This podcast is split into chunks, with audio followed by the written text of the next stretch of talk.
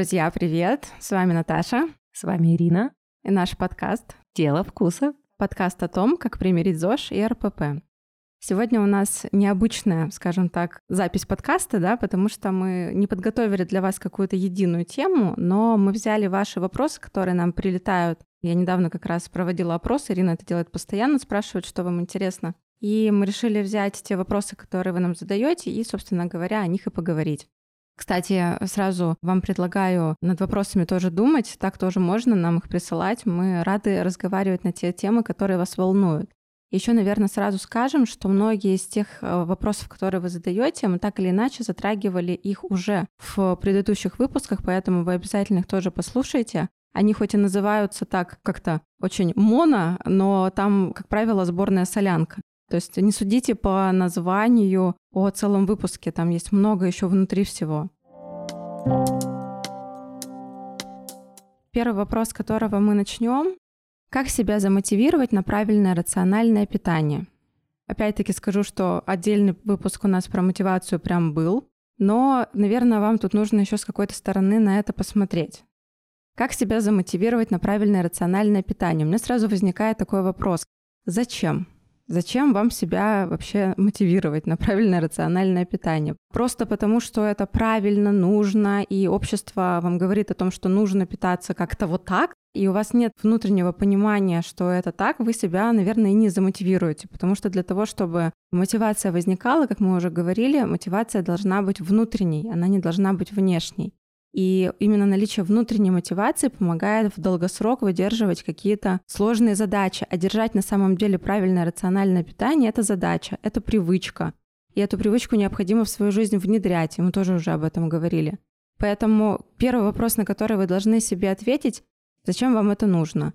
Вот, Ирин, давай я тебя спрошу о твоей мотивации, наверное. Отсюда и пойдем. Какие примеры мотивации могут быть? Потом расскажу про свою, наверное, мотивацию. А вот взрослая эта позиция себя организовывать, это же с позиции взрослого человека, а поиск мотивации это же, наверное, позиция ребенка. Типа, замотивируй меня.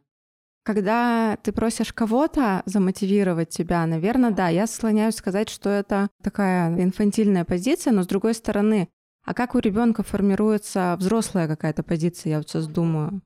Наверное, в примере, да, он смотрит на родителя и понимает, что вот так нужно делать, и у него срабатывает желание идентифицироваться с родителем. Ну, то есть то, что априори делает родитель, для него это хорошо.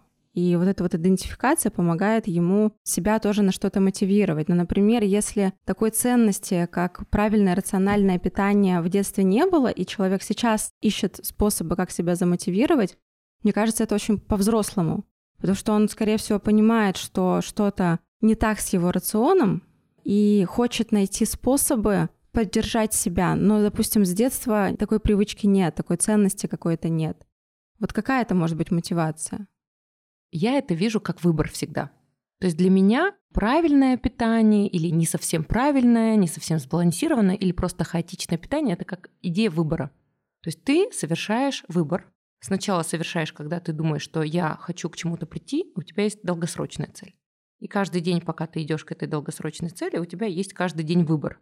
Сделать это так, как вроде бы надо, или так, как я сейчас могу. Мне видится это вот в каком-то таком примере. Я тебе сейчас скажу, ты скажешь, как тебе оно. Есть люди, которые хотят купить машину и ездить на машине. Есть люди, которые используют общественный транспорт или такси. То есть те люди, которые хотят машину, они изначально очень много напрягаются, чтобы накопить денежку. То есть они находятся долго в состоянии дискомфорта. То есть они копят, они потом думают, что купить, потом они покупают, платят за страховку, за обслуживание машины, за бензин и имеют очень много головной боли, то есть уже повседневной. И перед тем, как взять эту головную боль, у тебя тоже есть головная боль, отучиться на права, сдать, получить права, потом купить машину, и вот это все. И вот это вот как бы идея взять здоровый образ жизни или систему питания, или систему тренировок, это вот сложный выбор. И это, в принципе, хорошо. То есть ты выбрал немножечко быть в неудобстве ради того, чтобы потом каждый день находиться в комфорте, ехать в своей машине, слушать ту музыку, которую ты хочешь, иметь вокруг тот запах, который ты хочешь, быть одному или кого-то подвести – вести дополнительную пару обуви, как я это делаю. Ну, потому что на каблуках я могу только стоять, потом все остальное время в кроссовках. И вот это комфорт, но ты за него платишь изначально очень долго. И даже не всегда думаешь, а вот куплю я то, что надо, или не куплю, да? Ну, гипотетически, вот так. И есть люди, которые выбирают сейчас комфорт, в моменте. Это те люди, которые просто закажут такси, и они не будут париться. Это те люди, которые просто поедут на трамвае. То есть в моменте они поступают удобно. Нет так много комфорта, на долгосроке. Потому что вдруг у тебя ребенок, надо с ним куда-то в больницу, холодно, где-то ты ждешь, где-то такси подорожал, где-то еще что-то. Ты имеешь некоторые другие дискомфортные моменты, но зато ты долго не вкладываешься в результат. Но в моменте тебе чуть-чуть может дискомфортно, чуть-чуть нет. Мы уважаем с тобой и тот выбор, и тот. То есть есть все, что вам сейчас хочется, и на некоторой генетике это ведь действительно не навредит. Ты можешь там есть, как а, вот она тебе большой приветик, как у нее свекровь. Она мексиканка, то есть не характерна для Мексики. Она очень худая, прям стройная. Но едят они мексиканскую еду, и она не полнеет. То есть не факт, что жирная, плохая, некачественная еда вашему здоровью повредит и повредит вашей фигуре. То есть ей уже сейчас 70 с лишним, она выглядит потрясающе. И не факт, что наоборот, вы будете чисто питаться, все делать хорошо и будете выглядеть там, я не знаю, как Джоли. Тут много вопросиков, но какой дискомфорт вы сейчас будете испытывать или потом испытывать? Вот это выбор. И тот выбор иметь хорошие фигуры на перспективы гипотетически и хорошее здоровье. Или сейчас быть в комфорте с собой, то есть съесть просто этот тортик или там роллы и не париться. И то, и то взаимно хорошо. Действительно, ведь если нет проблем со здоровьем, вам лечащий врач не говорит, у вас такая-то диета, такой-то стол, потому что у вас то-то, то-то. И мы уважаем и любим всех людей, потому что ну, мы действительно с тобой не понимаем, в чем проблема. Если у вас есть согласие с самим собой, и ты хочешь ездишь на машине, ты хочешь ездить на импортной машине, ты хочешь ездишь на там, русской машине, тоже выбор. То есть для меня это просто идея выбора. И мотивация. Зачем нам мотивировать людей на машину, если им комфортно в такси или в метро? Зачем? То есть если ему так комфортно, и это для него точка роста, точка комфорта, он занимается другими делами, отвлекается всеми силами, иммунитетом на какое-то другое дело. Или наоборот, он вкладывает в это, холит или леет там свое тело, свою психику. Для него вот это хорошо, потому что это развитие, то, как он раскрывается, проявляется. И вот так ему хорошо. Вот я так вижу в плане выбора перспективы мотивации. А вот в моменте, допустим, я как человек, который долго достаточно скучно питается, вот ну, однообразно, неинтересно, вот когда я решаю, допустим, съесть гипотетически пиццу, давно я не ела, ну, допустим, тортик в заведении. Вот, допустим, я решаю. Для меня это как выглядит? Вот я все время делаю все одинаково, скучно и однообразно. Или на деньгах. Я постоянно откладываю деньги. У меня всегда есть два варианта. Я либо денежку потрачу и куплю что-то, что меня сейчас порадует. Туфли. Меня сильно порадуют. Очень радуют туфли. Они мне не нужны, у меня они есть много. Но вот они меня порадуют. Вот как этот тортик. То есть это минутная радость какого-то, ну, не минутная, но тем не менее, да, какая-то краткосрочная радость. Но я из отложений своих, я заберу денежку. То есть как бы с одной стороны я буду счастлива, когда она у меня есть и больше, мне тоже приятно, когда они есть. Но и тут приятно я нахожусь в системе выбора. То есть либо я сейчас потрачу денежку и порадуюсь на покупку или на этот тортик, либо я продолжу инвестировать. В данном случае тоже. Если я не съем тортик, я как бы инвестирую в себя. Ничего не произойдет плохого или хорошего. Ну, как бы я либо откоплю, либо я, наоборот, потрачу, порадуюсь и как бы еду дальше. И снова перехожу к системе накопления денежных средств. Ну, то есть, да, инвестирование в себя, там, еще в какие-то другие ресурсы. То есть и тортики, туфли, эти дополнительные десятая пара, они как бы не нужны. Ну, хочется мне порадовать сегодня себя, я могу. Но я всегда договариваюсь. Мне важно сейчас себя порадовать или наоборот накопить эту радость и потом что-то купить крупное. И вы всегда находитесь, как взрослые люди, в процессе выбора. Как вы это видите? Печенька это будет или яблочко. То есть каждый день, каждый прием пищи, ну если мы говорим про еду, или поход на тренировку, вот сейчас ты ее не отразишь. А через какое-то время ты, если откладываешь эти денежки, вот у тебя уже на машинку накопилось. А если ты пропустила, пропустила, в моменте было комфортно, но потратила на туфли, на машинку не оставила. Ты говоришь про краткосрочную, долгосрочную перспективу, да, удовлетворение своей потребности в краткосроке или в долгосрочной перспективе. Но тут какая ситуация? Я знаю многих людей, у которых сложности как раз с пониманием вот этой долгосрочной перспективы, потому что сейчас они условно здоровы, да, условно сейчас нет проблем там с каким-то излишним весом, хотя иногда они и есть. И тогда они просто для себя не очень понимают, а мне вообще зачем рационально правильно питаться, когда со мной что-то окей здесь сейчас. Естественно, они выбирают утолить какую-то свою потребность здесь в моменте, нежели задуматься о себе там будущем лет через 10. То есть это такое, знаешь, инфантильное немножечко отношение бывает к своему здоровью, к своей жизни, как будто эти люди, они и живут одним днем, и немного как будто бы не верят, что жизнь конечна, что смерть-то за жопу схватит каждого.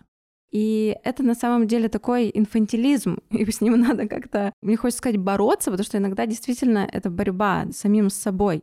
Но если это человек крайностей, который действительно разрушает себя едой, это да. Но если он плюс-минус ест не так уж и плохо, и это на его организме пока не сработало, очень сложно мотивировать. Вот как врачи. Вот врачи говорят, я все знаю, все понимаю, гастроэнтеролог, но не делаю. Да, потому что вот ключевой момент, который мотивирует, как правило, что-то делать, это боль. Вот такая уже очевидная боль, с которой по-другому ты знаешь, что никак не справишься. Ну, например, начались проблемы с печенью, ему сказали, вот это, вот это не делай. Если бы у него этой боли не было, то, скорее всего, он бы продолжил весь свой жизненный путь. Он был адекватным, причем, да, там не было никаких перегибов, но вот так случилось. А бывает так как раз, что люди живут-то и с перегибами, им отказаться от чего-то очень сложно. По сути дела, мы так или иначе меняемся в кризисные моменты. И мы так или иначе трансформируемся в моменты боли. Вот если вы замечали, наверняка вы как-то трансформируетесь и приходите в кризис, и потом он делает вас лучше через эту боль. И иногда мы бессознательно себе эту боль создаем. То есть мы создаем себе проблемы со здоровьем для того, чтобы что-то вообще в жизни поменять. Поэтому, ну, как бы, да, такая история, как психосоматика, она существует. И зачастую вот какие-то такие кризисные ситуации, которые мы сами себе создаем, они просто существуют для того, чтобы что-то на самом деле уже наконец-то увидеть.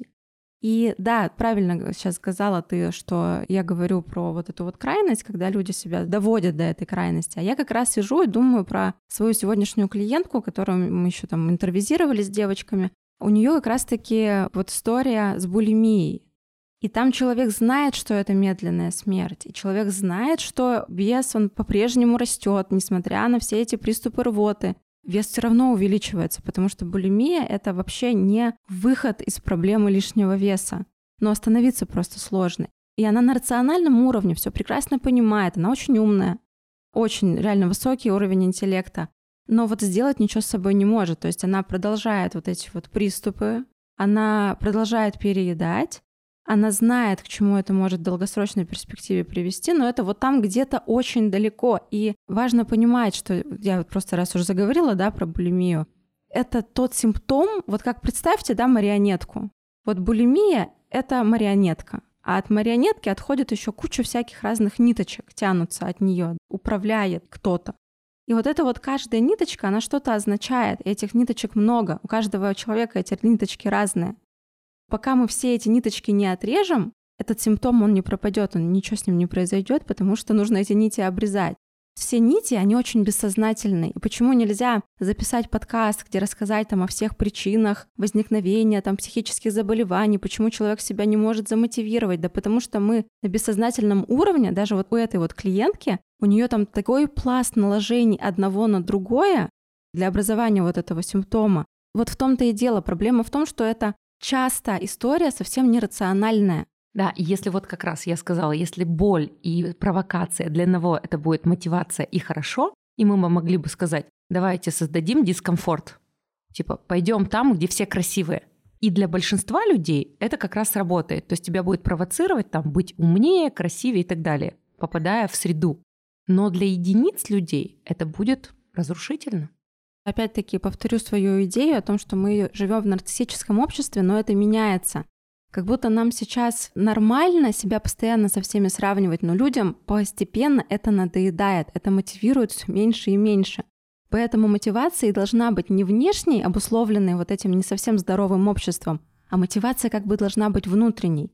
Я, допустим, про себя, да, скажу, про мотивацию держать рациональное питание.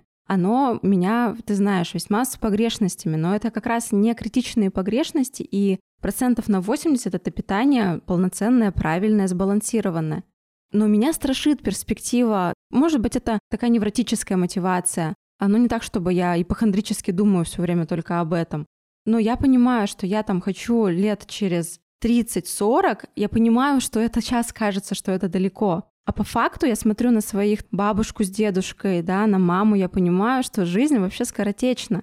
И мне не хочется быть в 60, 70, 80 разваливающейся развалюхой с лишним весом. И причем не потому, что я что-то имею против, а я понимаю, что, скорее всего, это будет для меня сопряжено с не очень здоровым состоянием я так не хочу. То есть меня очень сильно мотивирует оставаться, я боюсь смерти, ну, как и любой человек. Но я вот ее не хочу приближать. Понимаешь, вот ты инвестируешь в дорогую машину, как я говорю. То есть да. это рациональный подход, но он не действует на других людей. Он не действует на других людей. И этим людям нужно разбираться персонально в терапии, потому что единого для всех ответа на вопрос, почему я все понимаю рационально, но ни хрена не делаю, его нет.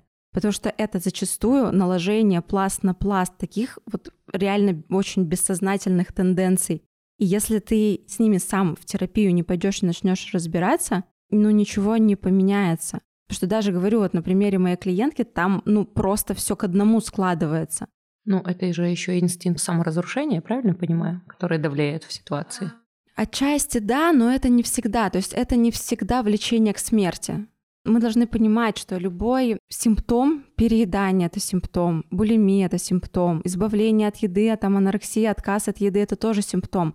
Любой симптом выполняет защитную функцию. Он не формируется просто так, он человека от чего-то защищает. Он защищает его, как правило, от контакта с реальностью, которая не является выносимой. А почему она не является выносимой? Это тоже очень по-разному. Более того, я тебе сейчас скажу, и дорогим слушателям нашим тоже скажу, конечно, но я понимаю, как это может странно звучать. Иногда в нас живут, мы называем это интроекты, ну то есть это такие слепки внешних объектов, живущих в нашем обществе, то есть родителей, например. И иногда мы внутри убиваем, ну как бы едой убиваем эти внутренние объекты и симптомами убиваем, отказом от еды или наоборот перееданиями мы убиваем эти внутренние объекты невыносимые ну, не знаю, там, контролирующего папу или нападающую маму, мы можем от них избавляться при помощи еды. То есть это очень сложный механизм, и его, правда, не разобрать вот так вот на фигурках, если честно. Поэтому welcome в терапию для тех, у кого есть такая проблема. Это не решается на рациональном уровне. Там нужно долго выяснять, что и как, потому что таких людей, которые реально я все понимаю, я все знаю, но ничего не могу с собой поделать, я продолжаю есть или пить или еще что-то делать. Их очень много на самом деле. Ну вот, мне кажется, мы объяснили, почему мы не даем четких ответов на тему, какая из мотиваций будет самая рациональная и оптимальная. То есть мы стараемся описать много разных конструкций, которые работают, те, которые могут на практике помочь. Но вот они не работают. Поэтому выбор, опять же, людей вокруг себя, он тоже важен. И к какому специалисту вы попадете. Опять-таки, я знаешь еще о чем думаю? Зачастую история, например, с тем, чтобы замотивировать себя, она заключается в том, чтобы укрепить эго. Принято в обществе считать, что эго это что-то типа эгоизм, это что-то плохое, но на самом деле это нет. Эго в психоанализе это я. Это я. Ну, то есть из я я принимаю волевые решения, что-то делаю, могу в том числе соблюдать правила рационального питания. И задача в терапии иногда доращивать вот это вот я, такое незрелое, инфантильное, то есть создавать как раз те защиты, которые позволят как-то существовать в этом мире наиболее продуктивно. Да, не искушаться и не разрушаться да, да, окружающей да. средой. И вот часто не могут что-то соблюдать люди с очень слабеньким я, недоросшим, маленькие такие детишки. Для них терапия существует для того, чтобы стать ну, посильнее, это вот один из моментов, который вот важно понимать, из-за чего может не хватать мотивации. Возможно, это слабое эго. А может быть еще что-то. Ну, то есть вы должны услышать меня, да, что это, психология — это не точная наука, да, то есть нет такого, что вот это, вот это, вот это, значит вот это, вот это, вот это. Ну, она как медицина персонализирована, да, точно так же, как и да. тренинг. Вот вы все такие разные, поэтому мы так много говорим и вроде ничего не отвечаем. Все говорят, а вы могли бы еще раз повторить. В итоге мы все равно отталкиваемся от человека. Следующий вопрос. Как научиться не переедать и не голодать? Когда было много экспериментов над телом, голод, интервальное голодание, БУ чередование, это что? Безуглеводное чередование? Безуглеводное, да. И не хватает внутренних резервов держаться без срывов. Ну, на мой взгляд, все тут просто. То есть вы ведете дневное питание, и раз вы не понимаете, не чувствуете, как надо, потому что привычки нет, раз постоянно стиль менялся, то же самое заставлять вас, я не знаю, плавать одним стилем, тут же другим, тут же третьим, и ни тот, ни другой еще не окреп. То есть вы все попробовали, на самом деле ничем плыть не можете, кроме как по собачьи. Ну, то есть как плывется, так плывется, вот по-детски. Поэтому нужно просто создать систему, поддержать ее, и тогда придет, как вот на прошлом подкасте, он как раз в ответ на этот вопрос, то вы сможете прийти к пониманию, как правильно, как надо, как работает. Но для этого вам нужна временная статистика и четкое ведение дневника. То есть пока вы не запишете, вы не поймете, и таким образом вы привыкнете. То есть тут просто использовать инструменты для того, чтобы сделать это более четко и научно. Я просто добавлю, что здесь, как всегда, два аспекта, физиологический и психологический. Про физиологический Ирина только что все рассказала. Про психологический, наверное, стоит добавить, что надо четко понимать свое психологическое состояние. И опять э, мы здесь просто вернемся к тому вопросу, который только что обсуждали, что есть те самые какие-то бессознательные истории, которые могут вас, ну вот с такого со здравого пути уводить, и с ними тогда нужно разбираться, если мы говорим про психологию. А так, да, начинать сто процентов с физиологии, потому что если у вас нет отстроенного режима питания, психология не поможет. И еще, наверное, в продолжение чуть-чуть доскажу. Есть вот в педагогике такой важный термин, как готовность к обучению, к формированию какого-нибудь навыка, качества, умения. И очень много статей, кандидатских, докторских в свое время было написано про это. В момент обучения я не понимала, думаю, господи, что такое, зачем готовность формировать, а потом на эту готовность еще накладывать формирование чего-то. Ну, какая дрянь. Хотя на лекциях была, на этих конференциях была, и немножечко, ну, видимо, я как бы головой это понимала, но чувственно еще не доходила. Так вот сейчас я использую, как и Наташа, этот метод. То есть мы сначала формируем готовность к тому, чтобы человек что-то мог взять. Но раз это в данном случае мы со своими ребятами это делаем, то если это вы, как бы вы занимаетесь сами, то сначала вы должны как-то немножко себя подготовить к тому, что вы готовы сейчас заняться этой жесткой структурой. Если вы чувствуете, что вы немного интуитивно не готовы, дайте себе время, просто думайте об этом, как бы созревайте, и потом только тогда, вот сейчас, не завтра с понедельника, а просто у вас чувственно это придет мне действительно захотелось это сделать. Не потому что надо, а прямо захотелось. Вот эта готовность, она, ну, как мне кажется, в чувственном варианте приходит. В педагогике там немножко по-другому, она прям формируется. Но раз вы сами себе педагоги, то постарайтесь сначала отложить время на формирование этой готовности тому, чтобы получить вот этот навык, привычку сформировать, начать новую жизнь. Как люди перед тем, чтобы сменить свою работу, они сначала едут в отпуск, отдыхают, и потом только выходят на новую работу. Они с первой на вторую прыгают. Ну, так грамотно, да, сделать? И здесь как-то вот, вот так нужно поступить. Что скажешь? В продолжение твоих слов тут читаю и ну, как бы вот чувственно так вникаю в предложение. И не хватает внутренних резервов держаться без срывов. У меня тут возникает ощущение какой-то такой тяжести, что вот это вот, боже мой, рациональное питание, оно такое тяжелое. Это бремя какое-то, вообще, да? что на него нужно столько внутренних резервов, и прям надо держаться, и вообще бывают срывы. Вот мне хочется здесь сразу как-то снять напряжение, потому что я не знаю, что вы понимаете под правильным рациональным питанием, но это точно не то, что вы под ним понимаете. Это что не должно быть такого напряжения. Вообще рациональное, сбалансированное питание — это очень понятно, легко и просто. То есть это еда, во-первых, привычная с детства. Это еда, которая находится в доступе. Не какая-то там дорогая еда. Тут не должно быть такого напряжения. Может быть, стоит пересмотреть... Критерии? Да, свои принципы в отношении. То есть я все время, когда в терапии РПП работаю, я прошу выписывать свои установки в отношении правильного питания. Не есть после шести, не употреблять сахар, не употреблять мучное. Ну, всякого пишут, конечно ну, как мы же. говорили, что проблема зачастую от незнания, Да. что такое правильное питание. И мы опять же в подкасте говорили о лже-ЗОЖ и ЗОЖ. Да. Это разные. Да, да. И, может быть, не стоит как бы навешивать на вот эту идею таких как бы неприятных эмоций. Когда вот про нехватку внутренних резервов, у меня складывается ощущение, что там так много каких-то запретов и ограничений, с которыми действительно нужно держаться, если там много так всего. А некоторые еще говорят, а еще и есть надо. Это еще и обедать надо. Какой ужас, да? Там макароны с фаршем есть или с котлетой. Ой, как м, отвратительно. Еще и завтракать надо. Ой, фу. Еще и ужинать. Ужас какой-то. Боль какая-то есть. Одним говоришь, надо больше есть, они страдают. Говорит, нужно просто по-другому есть, страдают. Мне кажется, некоторым нравится просто страдать, да. Такое может быть. Это я тебе как э, терапевт могу сказать, что на самом деле есть те, которым реально нравится страдать, и это нормально. Вот про внутренние резервы еще расскажу, что нужно пересмотреть, посмотреть, что там у вас вообще в установках, что из себя такое представляет ваше рациональное питание, потому что возникает ощущение, что это какой-то вообще ужас, если честно. Да, а правильное питание, оно как раз таки призвано сделать вас здоровыми, бодрыми, продуктивными, стройными, потому что избыток жира это как раз-таки некомфорт для психики и для гормональной системы это значит, вы опять будете ее угнетать, вам будет плохо. Это, наоборот, то, что делает вас максимально продуктивным, красивым, светящимся. И опять же, правила, мы вот ну, на прошлом, мне кажется, или позапрошлом подкасте говорили, что правила, они нужны для того, чтобы упростить жизнь. Упростить, облегчить. И вот эти правила здорового питания, это, наоборот, упрощалка для нас. Я думаю, что здесь еще стоит привести пример твоей клиентки. Вот как раз это сейчас в тему, да, по поводу того, что изменений же не должно быть много. Тут тоже был такой вопрос от девочки, которая ушла, потом вернулась, сказала, я нарубила очень много дров, давай, Арина, потихонечку будем начинать.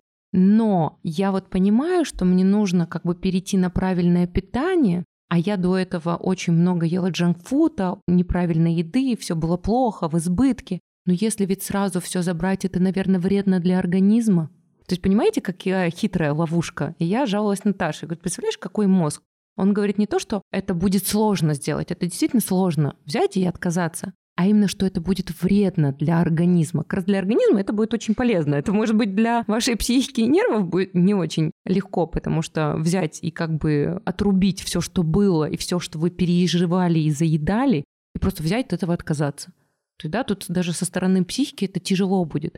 Но сказать головой себе, озвучить, что это плохо для организма, для здоровья, вот это вот игры разума. Да, то есть, конечно же, когда мы убираем джанк-фуд и всякую хрень из рациона, не демонизируя, а просто говоря о том, что, да, как бы питаться все время джанк-фудом не очень хорошая история, и убирая его из организма, естественно, тут кроме здоровья ничего другого не может быть, но только в том случае, если психика к этому готова. Потому что если сейчас психика начнет защищаться и переживать, что там чего-то не достает, вот этого вкусного какого-то ожидаемого, то в этом как раз заключается проблема. То есть тут просто нужно смотреть на это под другим углом, сказать, что ну да, для меня как для человека, для моей психики я не могу сразу от всего отказаться. Но для здоровья это ок. То есть не подменяем понятия, не переворачиваем. Чем больше вы честны с собой и с окружающей, тем на самом деле проще. Это ну, облегчает да, работу всем, да. включая самое главное вам. Я не могу пока отказаться вот этого, вот этого. Вот это я попробую. Зачем вы себя обманываете через призму другого человека? Наоборот, упростите, скажите, ну вот так вот. Это отлично. Во-первых, грамотный специалист никогда не скажет, что вот от всего нужно отказаться. Он вам расскажет, как это должно быть в идеале, то есть та картина, к которой вы должны стремиться, вы эту картину должны знать. И план перехода. План перехода. Но вот этот план, он, конечно, должен быть совершенно постепенным, и у вас в любое время должна быть возможность отказаться от вообще любых дальнейших действий. То есть сказать, мне сейчас нормально, я ничего улучшать на этом этапе не хочу. Я понимаю, что есть что улучшать, понимаю, есть к чему стремиться, но мне так ок. Абсолютно честно, здраво, здорово и хорошо. И по-взрослому на самом деле. Потому что вот это вот какие-то тоже игры начинаются. Мне надо больше, но больше я не могу. Но я хочу или не хочу. И вот как бы тут надо уж принять просто для себя решение. Если хочу, но ресурсов нет, ну так, наверное, они ниоткуда и не появятся, если ничего с этим не делать. Просто нужно работать не над целью сейчас, не над своим желанием, а над поиском дополнительных ресурсов, чтобы это желание можно было осуществить. У нас есть вопрос про правильную тарелку, чтобы всего было в меру. Видимо, это вопрос, из чего должна состоять правильная тарелка, чтобы всего было в меру. Вопрос адресован Ирине. Да, если упростить и обобщить, завтрак у нас должен состоять из основы белка плюс жиры. Дальше уже долгий углевод да, нет в виде каш индивидуально. То есть хотите да, хотите нет, но в классике она должна быть. То есть идеально гречка, яйцо, сыр или гречка, яйцо, масло. Или гречка, яйцо, орешки. Вот это вот как бы идеальный завтрак, самый классический. Овсянку можно? Можно. Ну, не всем, но как бы тут, в общем, без разницы какая каша. Дальше обед полноценный, долгие углеводы, то есть как основа, плюс белок обязательно. То есть ни один прием пищи без белка у нас не обходится. Жиры и желательно клетчатка. То есть помните это? Котлета, греча и салатик. И на десерт фруктик. Ну, если вы еще не отучились от чего-то такого сурового, то тогда любой десерт. Вот. Ужин самый простой. Белок плюс овощи, плюс жиры. То есть жиры в меньшей степени, чем на завтрак и на обед. Но, тем не менее, допустим, это салат овощной или там овощи на пару, и там рыбка, или курочка, или там омлетик. Ну, он жирноват будет, что-то поменьше. Или там мясо какое-нибудь постное. Все максимально примитивно просто и классично. Вот как она выглядит. То есть овощей помним, что грамм 400-500 в день, то есть два фрукта в день, норма здорового сбережения. То есть прям действительно так и есть. И овощей. Если у вас ЖКТ хорошо усваивает овощи, нет с этим проблем, вздутие, то побольше овощей, свежей клетчатки здорово. Если есть проблемы, вздутие, плохая переносимость, то лучше готовую и в небольшом варианте. Вот тут уже как бы нюансики, исходя из самочувствия и в каком состоянии вы находитесь сейчас. Я тут, кстати, может, не очень по теме, но все таки скажу. Недавно у кого-то слышала, что вообще-то типа бобовые и вот все овощи, клетчатку мы должны все усваивать хорошо, а если вы это не усваиваете нехорошо, то значит у вас какие-то проблемы с ЖКТ и вам нужно провести работу по восстановлению микрофлоры кишечника, и тогда у вас все будет точно хорошо.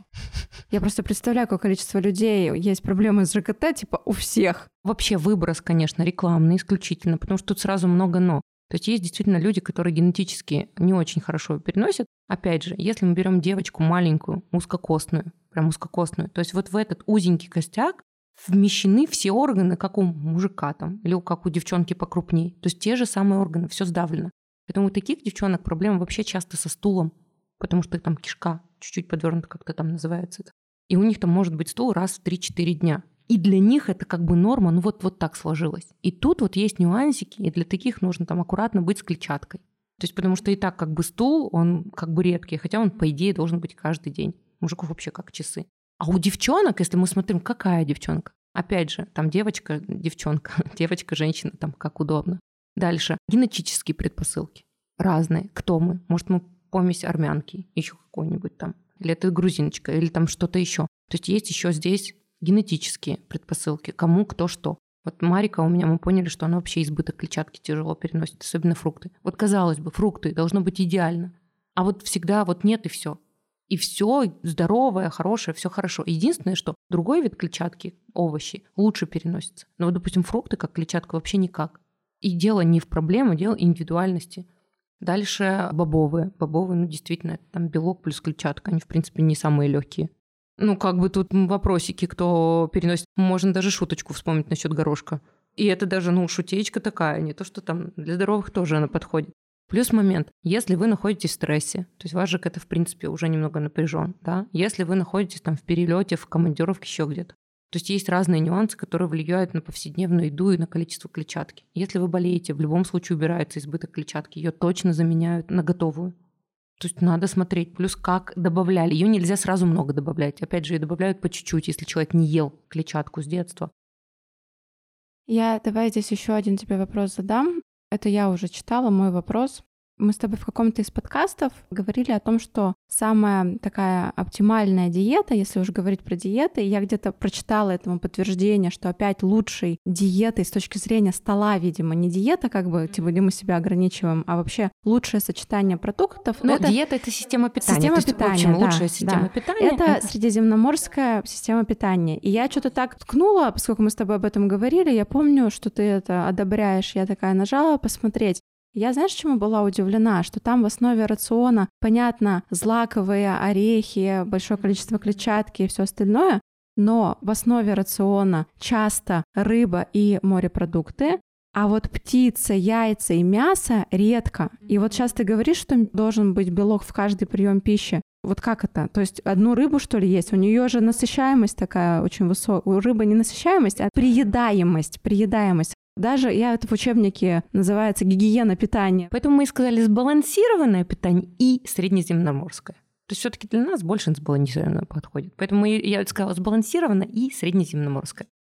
Я думаю, что, видишь, это же как бы возовские вот эти данные, всемирные, а все таки как бы люди, мы на Урале живем, или москвичи в Москве, это немножечко как бы не то же самое. Поэтому, конечно, у нас идет все таки не среднеземноморская, а именно вот смесь, либо сбалансированная. И каждый врач скажет, нужно жирную рыбу, там, красных, да, сортов есть хотя бы раз в месяц. Ну, в неделю раз в месяц это минимум. Поэтому как бы ее вот адаптируем под себя, но понимаем, что мы тут на Урале, тут на рыбке-то далеко не выйдем. Хотя многие, кстати, из моих ребят, девчонок, они вот так и питаются. Им, наоборот, курица нехорошо. Опять же, индивидуально, как родители кормили. Может, родители любили рыбу. Я вот тоже, то временами мне больше рыба хорошо, то вроде курочка. Ну, меня просто зацепила вот эта вот идея, потому что белка вроде должно быть действительно в рационе много. И он как раз легко усваиваемый, видишь? Потому что он легко усваивается, а курица сложнее, мясо сложнее. Доступ белка оттуда самый простой. Вот и все. А раз простой, значит не напрягается ничего. Есть еще один вопрос. Мы постараемся на этот обширный вопрос ответить сжато, и опять повторюсь, что мы уже об этом говорили, то есть можно возвращаться к предыдущим выпускам. Заедание стресса, эмоций, скуки. Так интересно, что скука выделена отдельно, стресс отдельно, эмоции отдельно. То есть вообще стресс — это состояние, да, скажем так. Эмоция, скука в том числе — это эмоция, да, потому что тебе скучно, ты так себя чувствуешь. Человек, видимо, который задает вопрос, он часто заедает именно скуку и стресс, как я понимаю, вот исходя из этого. И здесь сразу хочется понять заедание стресса. Сразу в этом вопросе как бы уже есть ответ. Нужно понять, что вызывает стресс, например. Потому что, видимо, стресс на регулярной основе, да, раз он постоянно заедается, это проблема. Потому что если вы раз там в десятилетку что-то заели, пострессовали, не знаю, там, ну, что-то произошло, ничего страшного. А если это на регулярной основе, то это уже дистресс. Если стресс для нас, мы всегда растем на стрессе вообще-то. Ты там ни одно выступление без стресса не сделаешь. Ни одно новое дело без стресса не запустишь. Но если это постоянно, это уже превращается в дистресс, и бояться мы должны не стресса, а дистресса, то есть постоянного состояния вот этого вот высокого кортизола. Так вот, надо выяснить, что вызывает стресс. И нужно работать не с едой здесь. Здесь нужно работать со стрессом. Нужно понимать, что стресс вызывает, и над причиной, и работать. И почему он так тяжело переносится? Ну, как бы именно вот так, чтобы регулярно тяжело переносился. Ну, я бы задала вопрос по-другому. Почему человек выбирает для себя так долго в этом жить? Угу. Здесь очевидный вопрос выбора. Человек понимает, что это вызывает у него стресс, но выбирает постоянно в этот стресс идти. Странно. Нужно что-то с этим делать. Что касается скуки, скука такая штука интересная. Я сразу, когда про скуку думаю, у меня сразу представляется колесо жизненного баланса. Потому что вот в моем личном опыте скуки нет, потому что нет времени на скуку. И мне это кажется, когда ты живешь сбалансированную такую жизнь по колесу жизненного баланса своему, когда ты там во всех сферах реализуешься, у тебя просто времени на скуку не возникает. У тебя, наоборот, возникает иногда потребность, чтобы было что-то скучное и одинаковое, чтобы отдохнуть и восстановиться а скучно тебе точно не бывает. И тогда вопрос, а что это, вот что там за этой скукой? За скукой тоже очень много всего скрываться может на самом деле. Что там под этой скукой? Почему, почему скучно-то становится?